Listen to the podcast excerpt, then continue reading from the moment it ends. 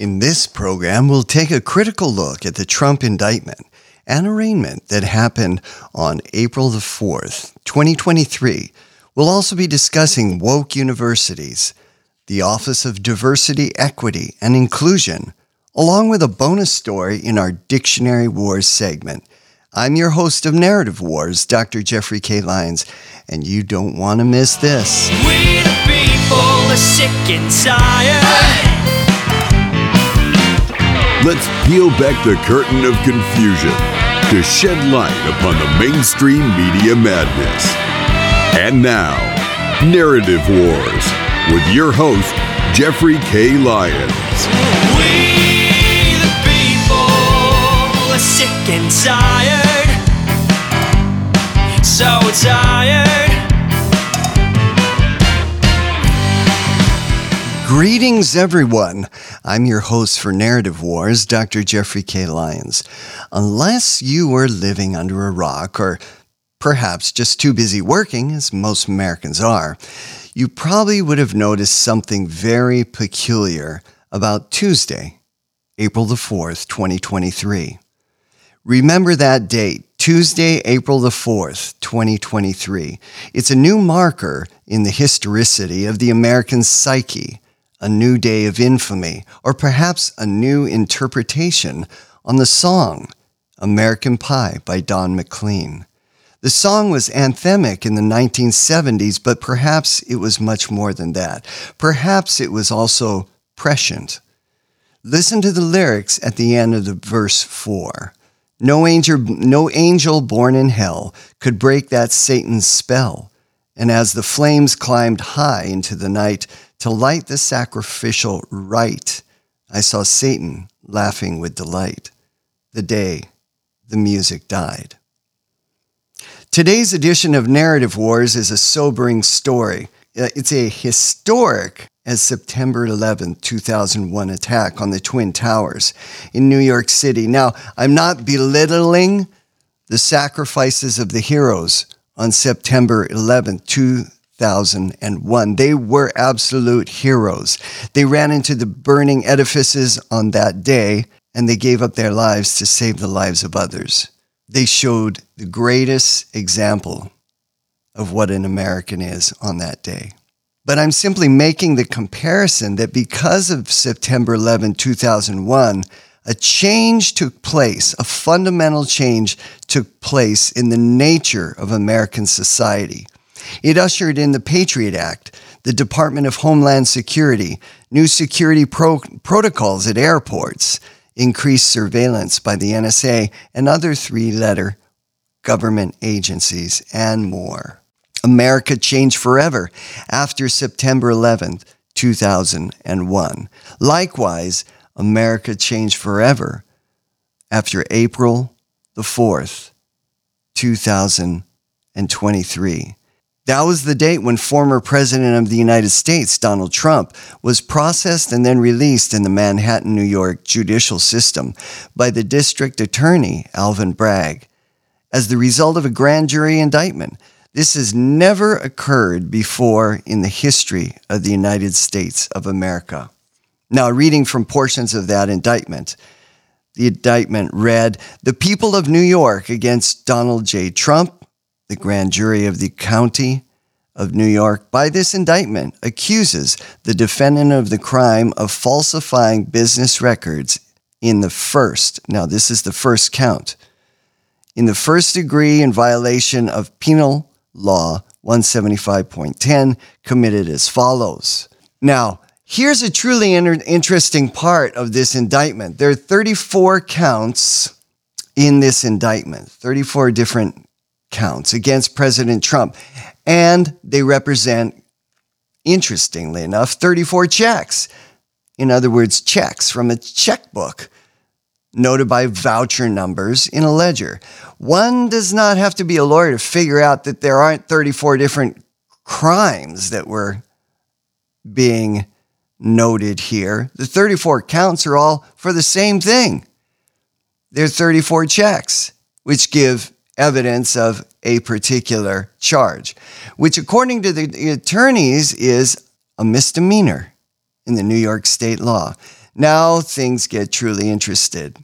Interesting because it's clear that the insipid Alvin Bragg, who suffers from Trump derangement syndrome, he knows how to copy and paste. Yeah, he's really good at it, in fact. For the following language is repeated in count after count, verbatim, throughout the document. Quote, the defendant in the county of New York and elsewhere on or about August 1st, 2017, with intent to defraud and intent to commit another crime and aid and conceal the commission thereof. Unquote. Well, first, the incompetent Alvin Bragg has to prove that President Trump had intended to defraud. And second, Bragg has to prove beyond a reasonable doubt that Trump intended to commit another crime. well, the problem is that the other crime is nowhere stated in the indictment. So, where's the other crime? April 4th, 2023, Donald J. Trump was ar- arraigned in the Manhattan court to face charges for an unnamed crime. The Sixth Amendment of the U.S. Constitution states quote, in all criminal prosecutions, the accused shall enjoy the right to a speedy and public trial by an impartial jury of the state and district wherein the crime shall have been committed. Did, did you catch that? Wherein the crime shall be committed. Well, let's go back to the indictment. It says the defendant in the county of New York and elsewhere on or about August 1st, 2017, with intent to defraud and intent to commit another crime. What other crime? It doesn't say. How interesting. It doesn't even fulfill the requirements of the Sixth Amendment of the Constitution of the United States. But I continue. The Sixth Amendment says that you need to be have a public trial, quote, by an impartial jury of the state and district wherein the crime shall have been committed, which district shall have been previously ascertained by law, and to be informed of the nature and the cause of the accusation, to be confronted with the witnesses against him, to have compulsory process for obtaining witnesses in his favor, and to have the assistance of counsel for his defense. Unquote. That's the Sixth Amendment, U.S. Constitution. Also, in today's program, we're going to talk about woke universities that are producing woke lawyers who seem to fall into line with the new Alvin Bragg precedent of indicting U.S. citizens, including past U.S. presidents, for victimless crimes. Remember that date, April 4th, 2023, the day that the Sixth Amendment of the U.S. Constitution was shredded and trampled upon. April 4th, 2023, the day that our Liberty torch in New York Harbor was reduced to a weak flicker of hope. April 4th, 2023, the day the music died. Well, we're going to take a listen to Alan Dershowitz. Now, this was an interview that was done by Just the News. It was uh, broadcast over the Real America's Voice network. And uh, just to set this up for you, Alan Dershowitz, if you if you're not already familiar with who he is, Harvard professor emeritus, and he said Tuesday that the unsealed indictment failed to articulate any sort of crime that was committed by former President Donald Trump.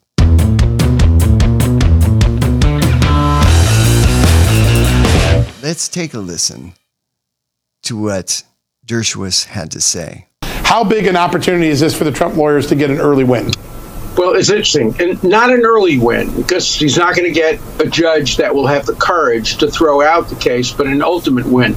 Uh, you know, in my book, which I know you know about, yeah, Get Trump, Get Trump, I went through all of the charges against him, and I went through the the fraud issue. Uh, when you get an indictment like this against the man who's running for president after the DA has promised to get the guy and the DA is a Democrat and the man running for president is a Republican, you expect to at least see reference to a victim.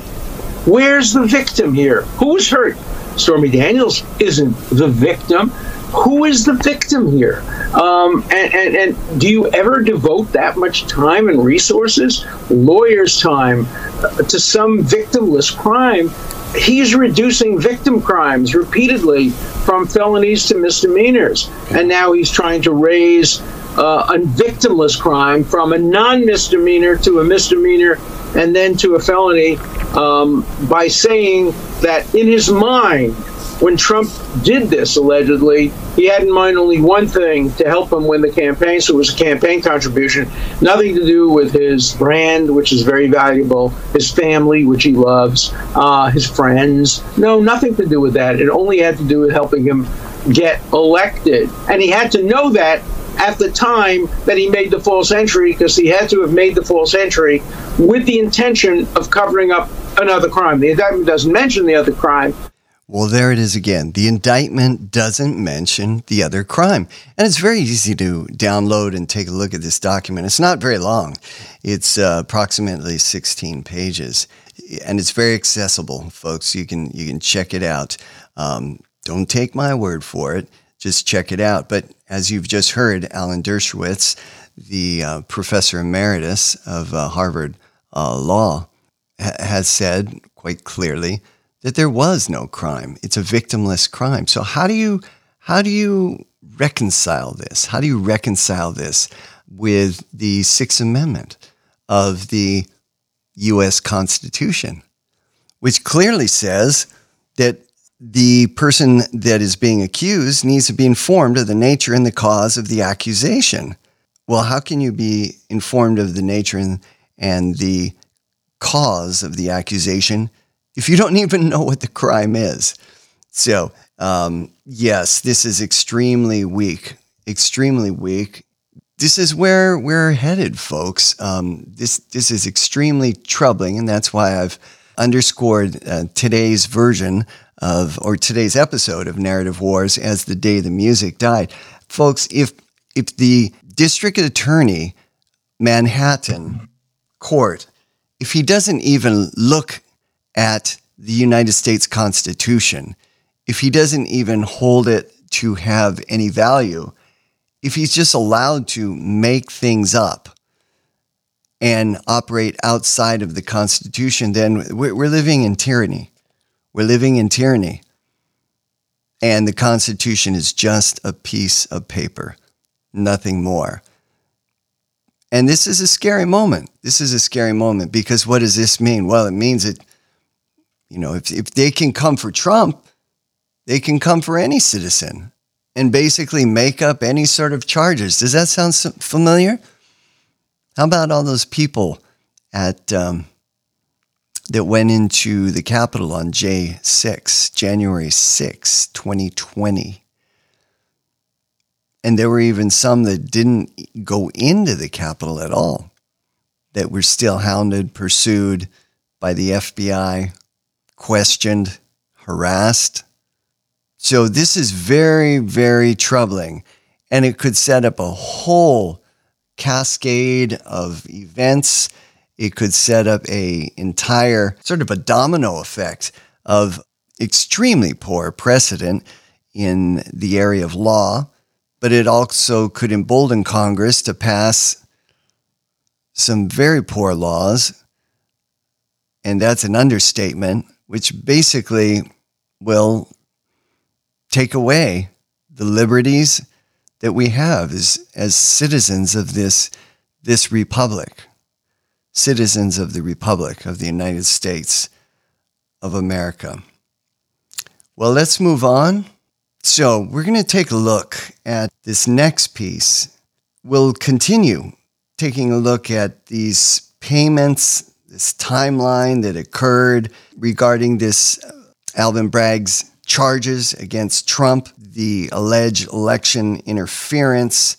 But this is a piece by Jesse Watters, Fox News, in which he talks to Andy McCarthy. Now, who is Andy McCarthy? Andy McCarthy is former assistant U.S. attorney and he was interviewed by Jesse Watters on Fox. So let's take a listen to this. Andy McCarthy is a former federal prosecutor, and he joins me now. What difference is there in this case? Well, there's no difference. Uh, what I what I would say, Jesse, is uh, I, I kind of don't understand why this hasn't been more of a thing. But what Bragg is alleging is that Trump took a series of actions uh, to defraud the voting public in connection with the 2016 election. The indictment then goes forward with uh, all these counts that begin on February 14th, 2017, and continue until December uh, 5th of uh, 2017. That's all months after the 2016 election. You know, even if uh, what he's alleging had had something plausible to it, the actions that we're talking about that that he's alleging as criminal and a method of defrauding the public in connection with the 2016 election happened afterwards. and even if in his fantasy world, Trump was to, to conclude that the hush money arrangements were actually campaign expenditures, under the campaign finance laws, he wouldn't have had to file disclosure statement until months after the 2016 election was over. Right. So I don't even if you take it the way that that that he pleads it, how could this conceivably have affected the 2016 election? So this case could get tossed cuz Alvin Bragg can't read a calendar and doesn't know what the law is? Well, essentially, Jesse, Alvin Bragg doesn't like non disclosure agreements, even though they're a staple of civil litigation in the United States. He can't allege that Trump kept information from the public because it's legal to keep information from the public. So he's got to say he tried to influence the election by these false book entries. But the problem is the election was over for four months before the book entries started. So Alvin Bragg has no case. And it should probably take about two seconds to toss it. Is that what I'm hearing? The indictment, Jesse, fails to state a crime. I mean, you've had a lot of people on who've said that, uh, you know, it, in order to conceal a crime in an indictment, you have to tell the defendant what crime he was trying to conceal. So the indictment fails even in its basic purpose as an indictment, which is to put the accused on notice of what he's charged of. So there it is again. The indictment doesn't even state the crime. It the indictment doesn't even state to the accused what he's being charged with, as we've already discussed, which is a requirement under the Sixth Amendment of the United States Constitution. But even more than that, former Assistant U.S. Attorney Andrew McCarthy points out that the timeline doesn't even work out. The time the timeline states in the indictment that these checks were written months after the 2016 election was concluded. So how is it even possible to write checks and make non-disclosure agreement payments in 2017 and conspired to defraud the US public and also try to influence the election. How, how, how is that even possible? Uh, you can't get in a time capsule and go back in time. So it's really falling apart here. And we, we had that, we've had this pointed out by Alan Dershowitz um, and now attorney Andrew McCarthy. So there are gaping holes, gaping holes in this, but it really doesn't matter, folks, because, you know, as they say, you can, you can indict a ham sandwich in a um, grand jury proceeding. Why? Because you, it's not a, it's not a courtroom proceeding. You don't have a lawyer for the defense and a lawyer for the prosecution you just got evidence being presented. And uh, so it's it's a lopsided proceeding, and uh, perhaps the whole grand jury scenario needs to be rethought. I'm not a legal scholar to to weigh in on that one. In any case, the grand jury was convinced that um, this has merit, and so it, it moved forward to an indictment and then an arraignment of uh, President Donald Trump, former President Donald Trump, um, on Tuesday, um, the 4th of April, 2023.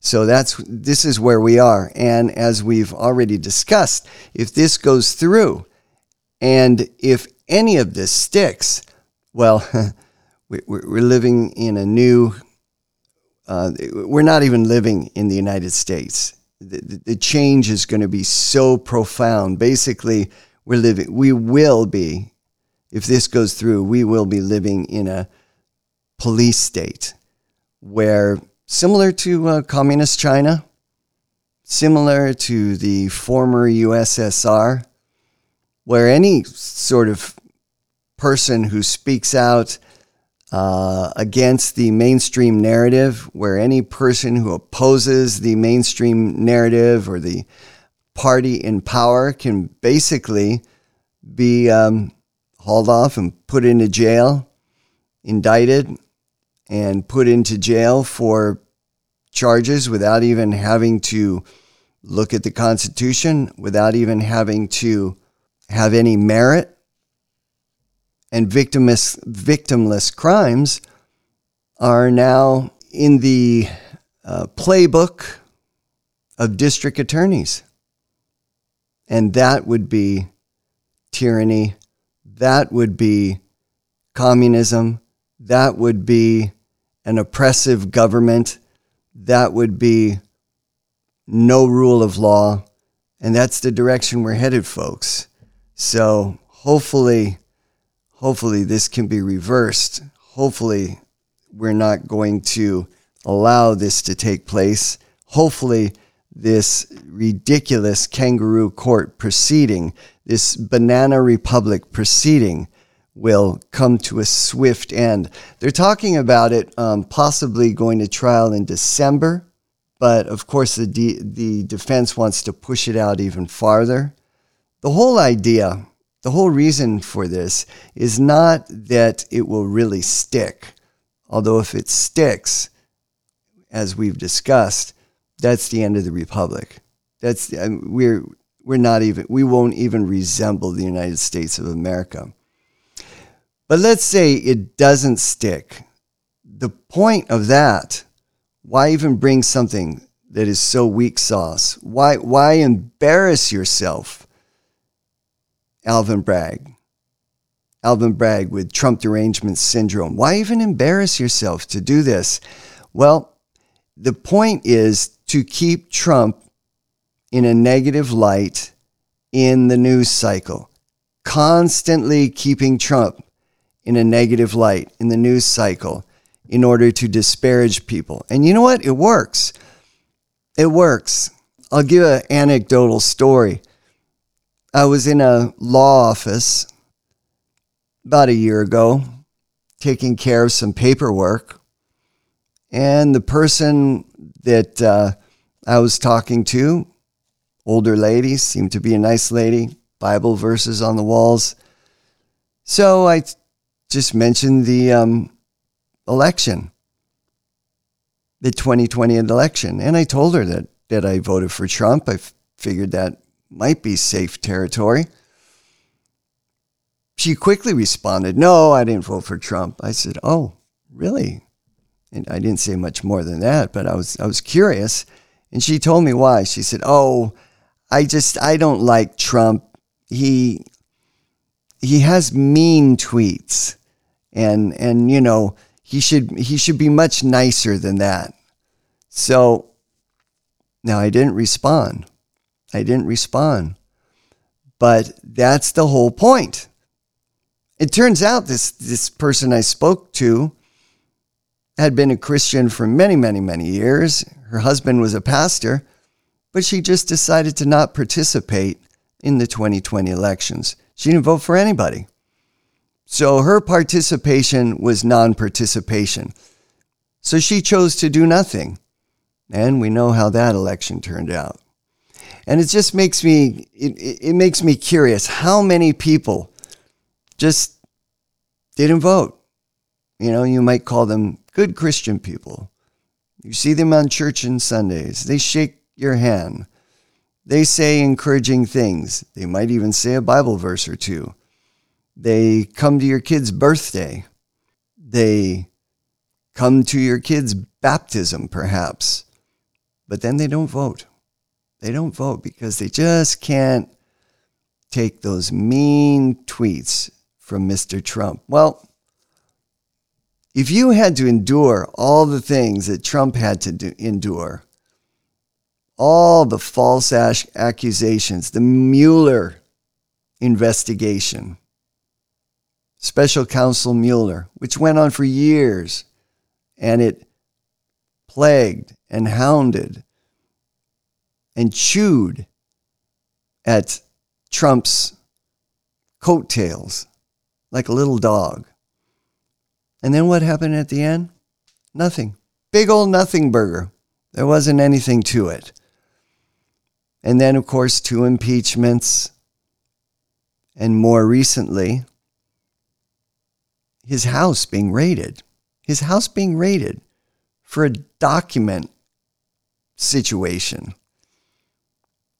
which he can declassify documents because he was the president of the United States. But Mr. Biden, as the vice president, took thousands of documents, apparently. They just keep showing up, not very secure, in his garage next to his Corvette.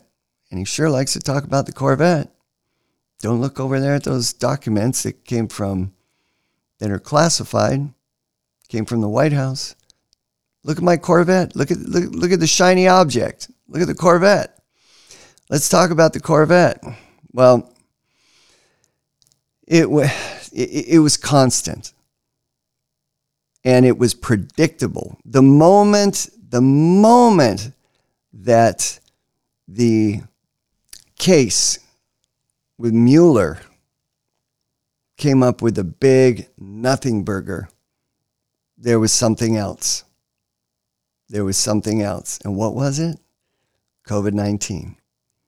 COVID 19. Trump had to shut down the country. And then Trump got blamed for everything that people weren't happy with schools being shut down, businesses being shut down, your children's education getting basically ruined for two years, business owners going bankrupt.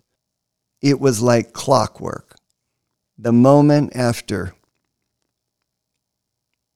the Mueller investigation came up with a big nothing burger, a big goose egg, a big zero. Yep, within a few weeks, COVID. So interesting, interesting how those things turn out. So, uh, do you think you might put out a few tweets that you were a bit upset? Do you think you might have pushed back? You know, most people would just cower in the corner and quit. Most people would collapse. Most people would think Trump would have taken the easy way out. Most people would have thought that Trump would have just resigned like Nixon did, and Nixon was no angel. No, we understand that. But the spying that went on on the Trump campaign in the Trump Tower how he was spied on, how his lines were tapped, so on and so forth. Oh my goodness. It makes makes it look like what happened with Nixon and the Watergate situation that that was just child's play. But I have digressed. Let us move on and it's time. We're, yes, it is time, folks. We are going to take a look at another Dictionary Wars story.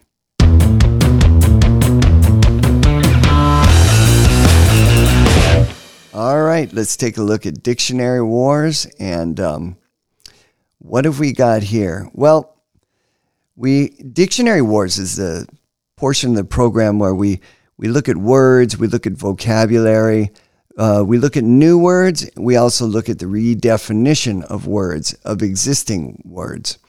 So, in this segment of Dictionary Word uh, Wars, we're going to look at two words that uh, aren't words. Okay, what, am, what do I mean by that? They're acronyms, okay?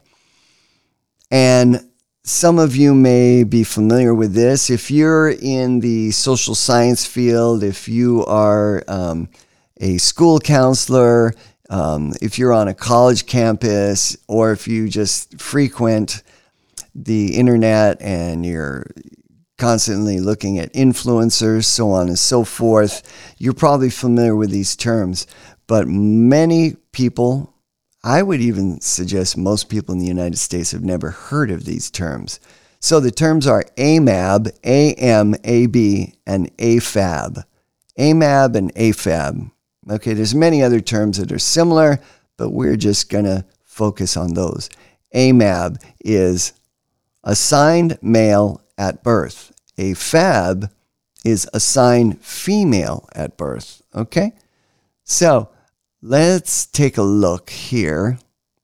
Now I'm reading from, okay, LGBTQ Nation, all right? There's no name assigned to this. It just it came out July 24th, 2022, and it was put out by LGBTQ Nation, okay, com. All right, so their definition of AMAB Quote, AMAB is an acronym that stands for assigned male at birth. An AMAB is a person who is designated male by their doctor when they were born. This designation is also awesome, excuse me, often based on someone's external anatomy. Really? Quote, if you were born with a penis and testes, you're likely to have been identified as a boy at birth. Unquote. Wow, not exactly rocket science here, is it? We continue.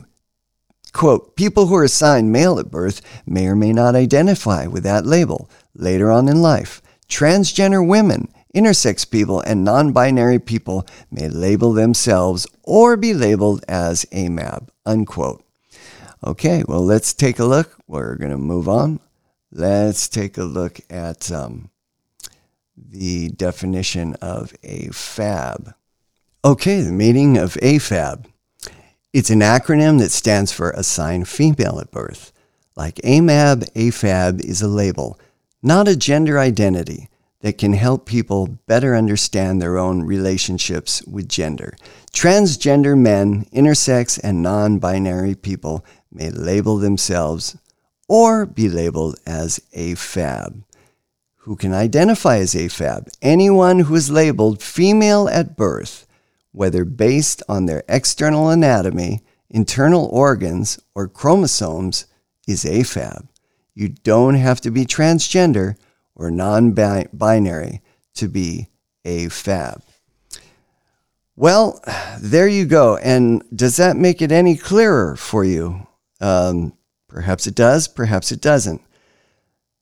But let me just summarize by saying the terms male and female can be offensive to some people. And you can hear this expressed in the terms misgendering. And so, just to conclude this portion of the program that we call Dictionary Wars, this is what's going on. Male and female, those terms, those terms are out according to the LGBTQ community, the terms AMAB and AFAB are in, along with many, many, many other terms, which we just, we don't have time. We don't have time, but we continue. All right, you know, I've been thinking about this, and um, the transgender issue, and I'm trying to make sense out of it. And uh, we've been looking um, here at Narrative Wars, we've been looking at uh, a lot of material in order to try and make sense out of this. Um, and really, you know, uh, the question comes up when, when did all this begin? When did all this happen in terms of AFAB, AMAB, uh, gender misgendering, uh, so on and so forth. And it's a rather recent phenomenon. Certainly didn't happen, wasn't going on when, when I was a child. Yes, there were those that identify themselves as being homosexual, but the terms AMAB, AFAB, those, those terms were completely unknown, unknown to me as a child. Well, let's take a listen to this cut. Prager University, this is Abigail Shrier, and the piece is called Why Girls Become Boys. If you know any middle or high school girls today, or if you are one yourself, it would not be surprising if you know someone who identifies as transgender. The latest statistics indicate that 2% of American high school students now identify as transgender, and the overwhelming majority of them are teenage girls. Between 2016 and 2017 alone, the number of females seeking gender surgery in America quadrupled. But if you graduated high school over a decade ago, it was unlikely that you knew anyone who was transgender because, according to the Diagnostic and Statistical Manual of Mental Disorders, the condition underlying it afflicted roughly 1 in 10,000 people, or 0.01% of the population. So the condition was extremely rare prior to 2016, 1 in 10,000. But today you see approximately 2% of the population, approximately 2% of the population identifying themselves as, as transgender. And the overwhelming majority of those people are women. How interesting. How interesting. And in fact, if you go on YouTube and you try to um, find some conversation about AFAB, AMAB, which is which is what I did in my research for this program, you're going to find a lot of YouTube videos. And guess what? The overwhelming, overwhelming, I'd say 98, 99% of those videos, they're all females. They're all females, either teens or in their early 20s. So, you know, it's not a very scientific study. You know, what I saw in terms of the representation of the videos on YouTube, but it certainly caught my attention and Abigail Shrier is bringing it out in a more scientific so, um, fashion. So the story continues. Almost none of these cases were teenage girls. In fact, before 2012, there was no scientific or medical literature discussing adolescent girls who wanted to transition to the opposite sex. That doesn't mean that we didn't know about transgender individuals. Gender dysphoria, the severe discomfort in one's biological sex, has been studied for nearly 100 years. It almost always involved boys who began feeling it between the ages of two and four and were strong and persistent in their assertions to everyone around them that they were really girls. When a phenomenon that affects one half of a population, boys, suddenly begins affecting the other half, girls, and when its age of onset shifts from preschool to adolescence, something significant is happening. In 2016, Brown University public health researcher Lisa Littman began studying the sudden spike in trans identification of teenage girls. She concluded that peer influence and social media influence had a lot to do with this trans teen phenomenon. Peer influence, social media influence. Did you hear that? Did you, if you're a parent, did you hear that? Why do you give your kids cell phones at an early age? Why do you give them access to TikTok and Tumblr and Instagram? The story continues. After all, based on parent reports, none of these girls had exhibited symptoms of gender dysphoria at the age that it typically first presents, early childhood. YouTube, Reddit, Tumblr, TikTok, and Instagram all host popular social media influencers, today's version of Hollywood stars, who insist that if you feel uncomfortable in your body, you're probably trans. Many promise that if you start a course of testosterone, all of your problems will go away. There's every reason to believe that these girls are experiencing real psychological pain. Rates of anxiety, depression, and instances of self harm are all at record levels for this generation. A quick fix becomes very tempting. So it doesn't take much a YouTube video, a friend's suggestion to get a troubled girl to buy into the fantasy that gender transition is the answer. Unfortunately for these girls who do not have typical gender dysphoria, gender transition rarely offers relief. And it's a catastrophic mistake for psychologists, educators, and the medical establishment to rush these teens towards a solution that will almost certainly harm rather than heal. Because here's what's not in dispute. Unnecessary medical gender transition causes irreversible damage, high risk of infertility, sexual dysfunction, and the creation of a permanent medical patient. Make no mistake. And I point this out. I point this out in Narrative Wars.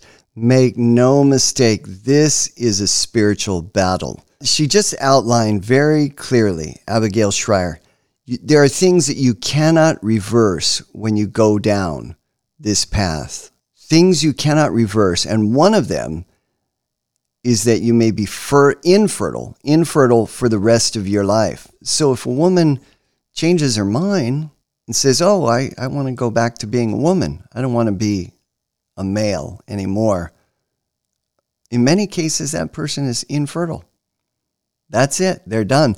And not only that, they become a medical dependent on these different hormones, drugs, so on and so forth for the rest of their lives. So, oh, yeah, it's wonderful if you're big pharma. You got a customer for life. You just keep shoveling drugs, and it really doesn't matter. It really doesn't matter because they're making money. They can take it to the bank, big pharma can. Doesn't matter that this person is infertile. In fact, the eugenicists love that because they think there's too many people on earth anyway. So, you know, let's let's have less babies. You know, who cares? Who cares? That's another topic for a future show, eugenics. But the point is, there is a point of no return. You get your breast cut off. You for girls, for boys, you get your penis cut off that is permanent disfigurement. You, you, you can't put Humpty Dumpty back together again. you, you can't put those body parts back on the same way that God made them. You're scarred for life, literally scarred for life. You're, you're hacked up. You're some kind of science project with, with scars and cut marks from the surgeon's scalpel. This thing is truly evil. This thing is truly demonic. And they're preying on young children. And to allow this to happen while they're in their teens, in their early teens, is barbaric. This is absolutely barbaric. Now, there's a number of states that are passing laws that are saying, hey, you can't do this sort of gender transition surgery, this gender mutilation surgery. You can't give these sort of drugs which suppress one gender and then give other drugs to enhance the other gender. You can't do it until the person reaches the age of 18. So once they become a legal adult, you know, all right, knock yourself out. There is genuine trauma going on but what's happening is these vicious social influencers are preying, they're grooming these children in order to convince them to make a stupid decision, a foolish decision, a decision that will influence their lives and take them down that path of no return. And that's just criminal. That is absolutely criminal. And um, my heart breaks. My heart breaks. But parents, listen, listen, if there's any parents listening, or perhaps you're an aunt or an uncle, do not let your children have cell phones early in life. And once they do have a cell phone, put a blocker on it so they can't get at these apps, these destructive apps okay? Your Tumblr, your TikTok, even your YouTube. and others. It's the social influencers on these apps. This is, this is what's happening to our society, and they're destroying the youth. Our society is only as strong as the next generation. And if we raise up a generation of people that are hacked up and confused and don't know if they're male or female one day or another, or, the, or they just say they're gender fluid. You know, one day they're a male, one day they're a female. What kind of society are we going to have? What kind of society are we going to have? It's time to move on to our next piece. We're going to take a look at this piece, which regards Columbia Law School students outraged over fellow students meeting with Justice Kavanaugh. Now, this is interesting because earlier in today's program, we were looking at Alvin Bragg, the DA of the Manhattan in the Manhattan system, legal system at the Manhattan court. And we asked ourselves, when or, or, or why do we see this sort of behavior occurring? And really, it occurs. The Trump derangement syn- syndrome doesn't happen suddenly. It's like a slow drip, drip, drip, drip. And it happens at the universities, at the elite law schools, okay? Such as Columbia Law Schools. So there were students at the Columbia Law School that wanted to meet Justice Kavanaugh, and they went uh, to Washington, D.C. They met him and they had a conversation with him. And, um, but what happened was when they returned to the Columbia Law School campus, um, there was this huge backlash. Backlash. So, um, taking a look at this article, Columbia Law School students outraged over fellow students meeting with Justice Kavanaugh. So now, so now it's a it's a crime in the minds of other students for you to meet a Supreme Court justice and have a conversation because ideologically you're opposed to Kavanaugh. I read from the article Columbia Law School students have condemned in an Instagram photograph of fellow students meeting with Supreme Court Justice Brett Kavanaugh in Washington, D.C. during a February visit. Okay, this article was put out April 4th, 2023. Very interesting, the same day that uh, Trump was indicted. There was this huge flipper flap, all right, kerfluffle that occurred at Columbia Law School. The photograph was posted last month with Justice Kavanaugh surrounded by more than a, a dozen students who are part of Columbia Federalist Society. Quote, during the visit, they learned about human side of being a justice, the court's deliberation process, and how to be an effective advocate. That's what the caption read. And other students commented, other students, there, there were just a plethora of student groups on, on campus that came out and just condemned, condemned these students at Columbia Law School for taking a field trip as part of the Federalist Society. And there's a student chapter, apparently, at Columbia Law School. And they, they got all upset. They got all upset. Columbia Law School student Devin Malone commented that he was disappointed to see his school platforming an organization that leverages dark money to capture the courts, referring to the Federalist Society, a libertarian legal group. Mr. Malone did not immediately respond to a request for comment from the Washington Times. National Lawyers Guild and Empowering Women of Color were two groups that targeted the Federalist Society members for posing in the photos. So now, so, so now if you pose in a photo next to a Supreme Court justice, you're going to be bullied. You're going to be bullied on the campus of Columbia Law School. And that's the whole point.